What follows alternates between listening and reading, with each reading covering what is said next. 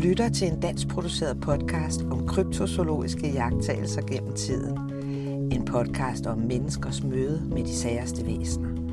Velkommen til De Mystiske Dyr. Velkommen til podcasten De Mystiske Dyr, hvor vi denne gang skal høre om så forskellige dyr som violette kænguruer, falske okser og noget om løven, der vendte tilbage fra de døde. Og hvordan kan det forresten være, at den store, for længst uddøde fugl moaen stadig ses? Og hvad er det for underlige ulve, der ses, hvor ingen ulve bor?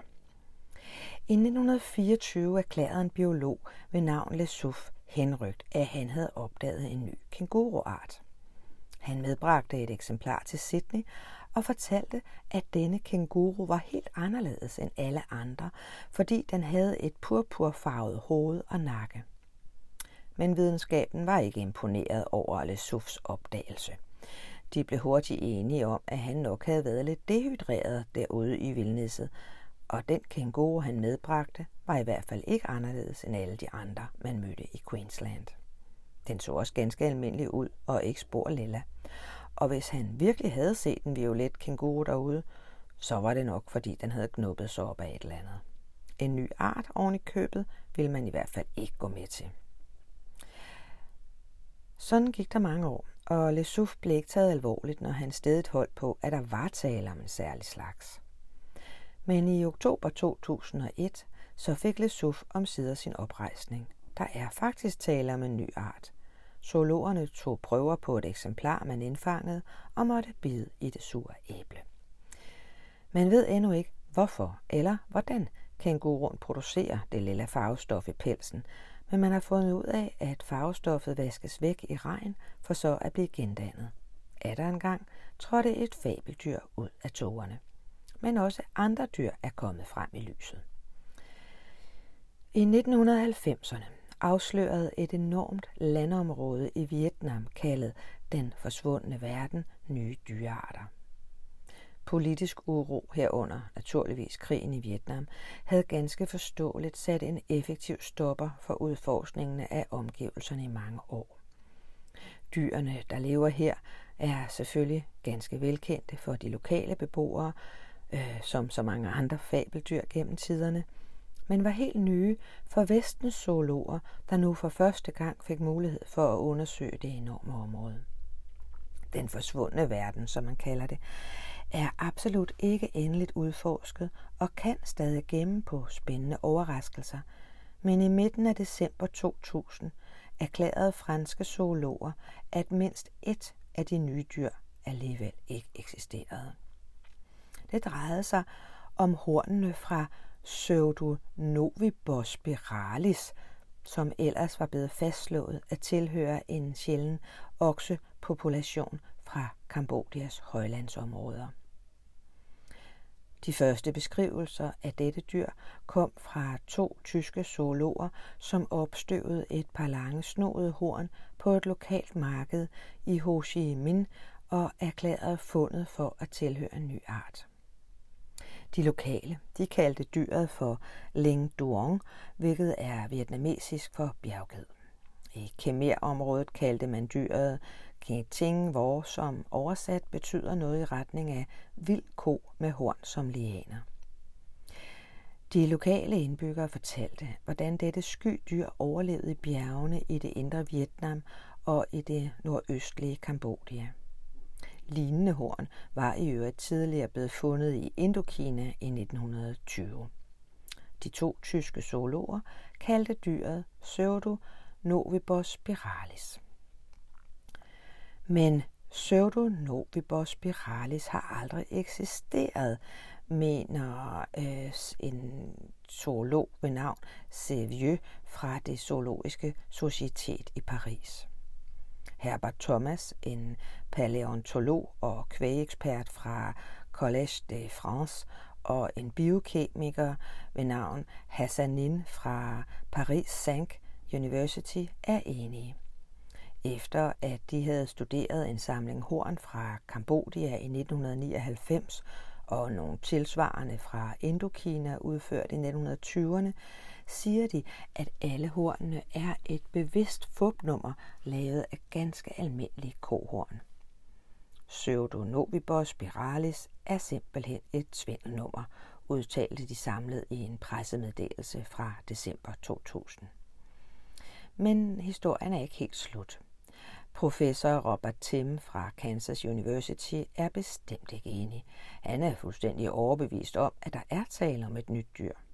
Tiden må vise, hvem der har ret. Men et andet dyr er man i hvert fald helt sikker på eksisterer. Det drejer sig om den savnomspundne ukvang-okse, som man længe betragtede som endnu et dyr udsprunget af de lokales fantasi. Dette mærkelige dyr, som man stadig ikke ved så forfærdeligt meget om, blev første gang opdaget i maj 1992, da man fandt et kranium med lange horn fra et ukendt dyr. Stort set som med den førnævnte falske okse, men i juni 1994 så fangede man et levende eksemplar, en lille kalv. Man mener, at de holder sammen i små grupper på mellem 2 til 6-7 individer i udkanten af regnskoven i Vietnam og Laos. Der er tale om et meget skydyr, som ikke kommer i områder, hvor det risikerer at møde mennesker.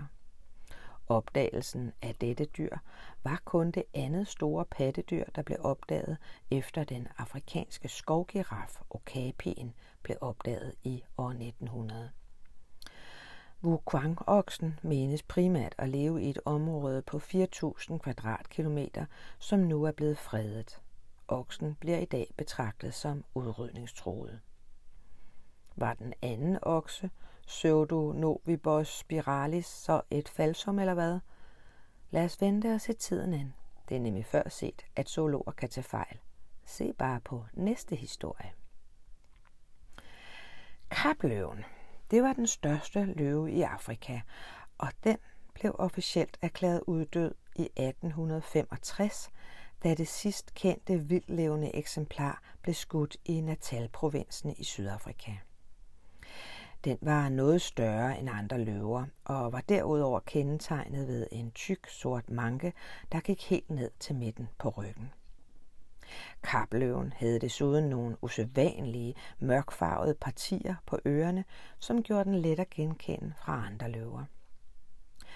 John Spence, en direktør fra Tykkerberg Zoo i Cape Town i Sydafrika, accepterede aldrig helt, at denne specielle løveart virkelig skulle være udryddet.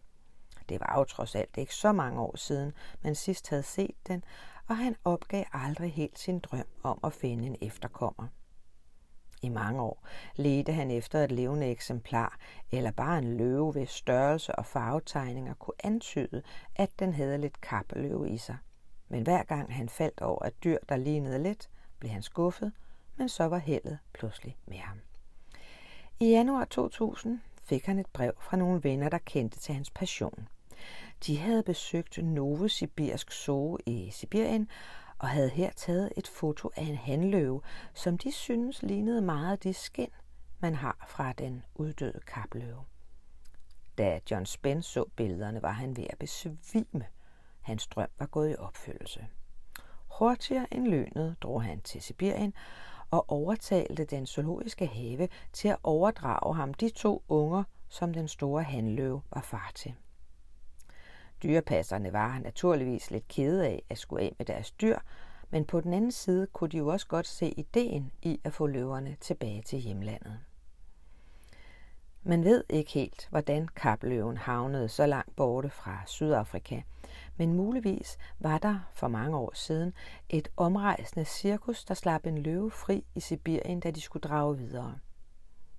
Det er faktisk ikke så usandsynligt, for en zoo i Addis Abeba i Etiopien havde for en del år siden et hold løver gående, som man mente var efterkommere af den ligeledes uddøde berberløve. Disse dyr stammede oprindeligt fra et privat menageri under den tidligere kejser Haile Selassie. De løveunger, John Spence nu fik fat i, er nok ikke de rene kapløver, men de har afgjort en del af generne til fælles. For det første er de betydeligt større end andre løver på deres alder, og derudover har løveungerne også den karakteristiske farve, der kendetegner kapløven. Det er håbet, at man kan afle på dem, og man ad år kan fremelske kapløvens særlige træk. Et andet dyr fra den australske kontinent har lidt samme skæbne, men som med pungulven er der jævnlige rapporter om, at den stadig bliver set i landskabet. Det drejer sig selvfølgelig om den kæmpe store moa. Moaen var en mægtig stor fugl, der levede en behagelig tilværelse, før mennesket kom til New Zealand for ca. 600-700 år siden. Der har eksisteret moaer i 80 millioner år, før de blev udryddet. De var i store områder meget talrige. De levede kun på New Zealand, og moaen var det australske kontinents allerstørste fugl. Den var i familie med strussen, med emuen og kivien. Man brugte moaens knogler til fiskekroge og smykker, og kødet og æggene til føde. Det tog faktisk kun et par hundrede år at udrydde fuglen totalt. Det samme galt desværre også for 30 procent andre af samtlige fuglearter på New Zealand. Nogen mener dog, at moaen kan have overlevet i et begrænset antal helt op til 1930'erne. Da de første fossiler blev udgravet, opstod der en regulær moa-feber over store dele af verden. Alle museer ville have moa-skeletter udstillet, og det gav ind imellem nogle besønderligt udseende fugle. Fordi ikke alle holdt sig helt til sandheden, og da folk ville have dem større og endnu mere imponerende, så blandede nogle museer dem lidt op med andre dyr og fremviste kæmpe fugle med op til fire ben. Faktum er, at moræerne faldtes i 11 arter, selvom man på et tidspunkt regnede med helt op til 38. Og det behøver vel ikke at tilføjes, at ingen af dem havde mere end to ben. De fandtes i forskellige størrelser, hvoraf den lille mor var på størrelse med en kalkun, og den største var 4 meter. Et æg fra den største mor kunne indeholde 4,3 liter, hvilket svarer til mere end der er i tre strusseæg. Moraen havde fjer fra top til to, men kunne ikke flyve. Den havde ingen vinger, men stolede på sin styrke og sine stærke ben. Moraen gik ikke med sin lange hals udstrakt, hvilket man først troede. Den gik nærmere med hovedet let bøjet, som man kender det fra den australske strus emoen. Den opdagelse betød jo, at mange museer måtte pille deres skeletter fra hinanden og bygge dem op igen. Man ved ikke, hvor godt et syn den havde, men da øjnene har været ret små, kunne det tyde på, at den havde andre sanser, som den udnyttede mere. Dens tydeligt store næsebor kunne indikere, at den nok havde en veludviklet lugtesans.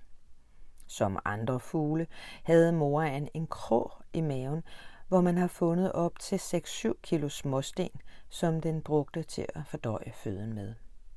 Man formoder, at de levede i små flokke, og måske også kun fik op til to unger om året.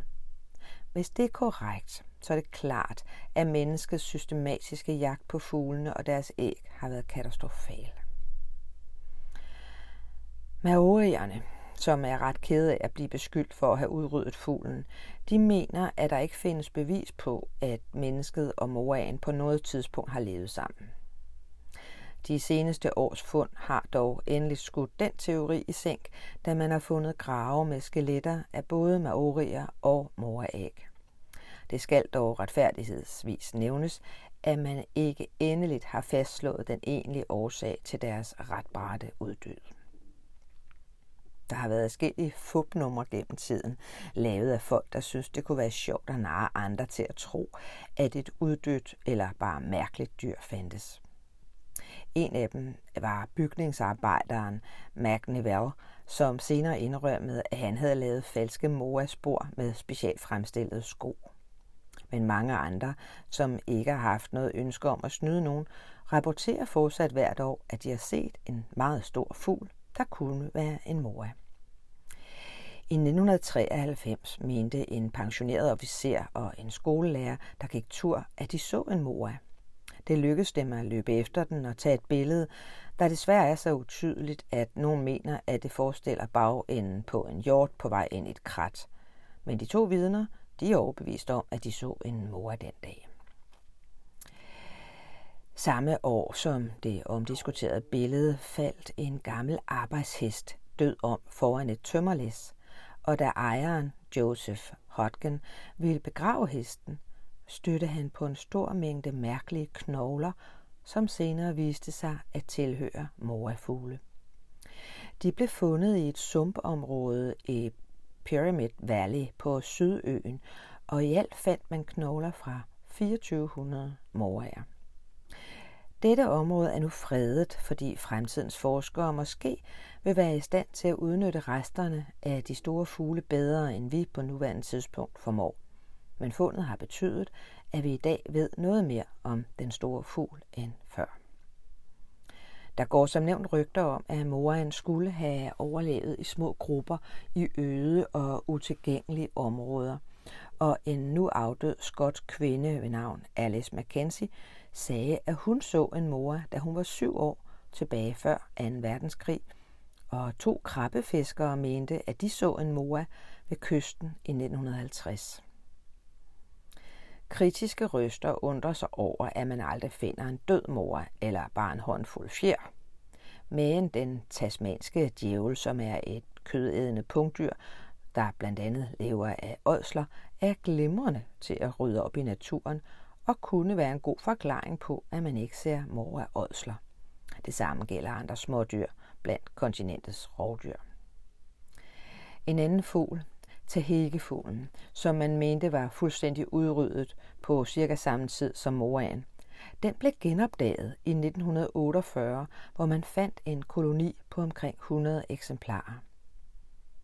Og fundet af den er en af årsagerne til, at nogle forskere ikke vil udelukke, at der muligvis stadig findes enkelte moraer endnu. Et andet dyr, som man næsten ikke ved noget om, drejer sig om Andesulven. I 1927 så fik dyreindsamleren Hagenbæk, ham der også var på jagt efter Mokele Membe i det indre Afrika, han fik fat i et mærkeligt skin gennem en af de jæger, der arbejdede for ham. Det lignede en ulv, men ikke af en slags, han nogensinde før havde hørt om.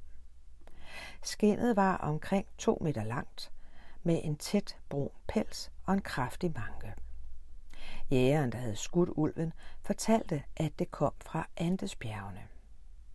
Hagenbæk, som altid var frisk på en sensation, brugte flere år af sit liv på at eftersøge denne mærkelige ulv, men uden resultat. Det mærkelige var, at ulven jo tydeligvis måtte eksistere. Det viste skinnet med al tydelighed. Men selv ikke beboerne i de fjernliggende egne, hvor ulven efter sine kom fra, havde nogensinde hørt om den. I 1937 fik en tysk zoolog, Ingo Krumbiegel, fat på et kranium fra et meget stort hundelignende dyr med små svage tænder. Kraniet kom ligeledes fra Andesbjergene, så skinnet og kraniet blev efter en omhyggelig undersøgelse bestemt til at tilhøre samme art.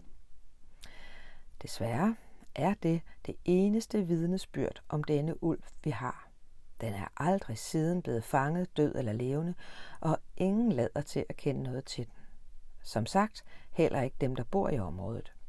Vi ved kort sagt næsten ingenting om denne ulv, men måske vil det ændre sig en dag, hvis det ikke allerede er for sent. En ulv, vi kender noget mere til, er desværre også udryddet, men den japanske ulv blev officielt udryddet i 1905. Den levede kun på øerne Honshu, Shikoku og Kyushu, hvor den boede i bjergene. Alligevel observeres den fortsat en gang imellem. En amatørbiolog mener at have taget et foto af den. Den historie bragte en japansk avis i hvert fald den 22. november år 2000. Eksperter har undersøgt det kontroversielle billede, og de er meget uenige om, hvad det egentlig forestiller. Hvis det er en japansk ulv, så er det naturligvis en sensation, fordi der officielt ikke længere lever ulve i Japan. Øh, og Akira Nishida, som tog billedet, er helt sikker på, hvad det forestiller. Han forlanger, at regeringen går ind i sagen og undersøger, om der virkelig stadig lever en lille gruppe af ulve i Japan. Så længe der er den mindste chance for, at der er tale om en ulv, skulle miljømyndighederne gå ud og gøre noget ved sagen, sagde han til en journalist. Nishida, hvis egentlige job er rektor på en folkeskole, fortalte, at han gik alene rundt i bjergene i det centrale Kyushu den 8. juli 2000, da han så det dyr, han bestemt mente måtte være den japanske ulv, brase ud af den omgivende skov og forbi ham. Han siger, at den stumpede hale identificerer den. Den japanske ulv, det var en miniudgave af den grå ulv og den mindste ulv i verden. Den lignede en lille hund, var meget sky, og som det gennem historien så ofte har været tilfældet, har man også frygtet og misforstået ulven her. Men den blev altså også æret af befolkningen og fik tilnavnet den hylende Gud. Populationen af ulve i Japan den faldt mærkbart i 1900-tallet, og en epidemi af hundesyge gjorde sit til at nedbringe bestanden yderligere. Systematiske nedskydninger af ulven nedbragte bestanden til et absolut minimum. Disse ting kombineret endte livet for den japanske ulv. Og som sagt, i 1905 blev det sidst kendte eksemplar skudt. Næste gang i De mystiske dyr, så skal det handle om det mærkelige dyr, som folk i Malawi slog ihjel i 2002. Var det en nandibjørn? Og hvorfor er alle så redselslagende for den? Glæd dig til næste afsnit af De mystiske dyr, og tak fordi du lyttede med i dag. Du har lyttet til podcasten De Mystiske Dyr. En dansk produceret podcast om kryptozoologiske mysterier gennem tiden. Skabt og fortalt af Michael Rosenkilde. Musik Karl Frøkær Jensen. Jeg håber, at du har lyst til at lytte med igen næste gang.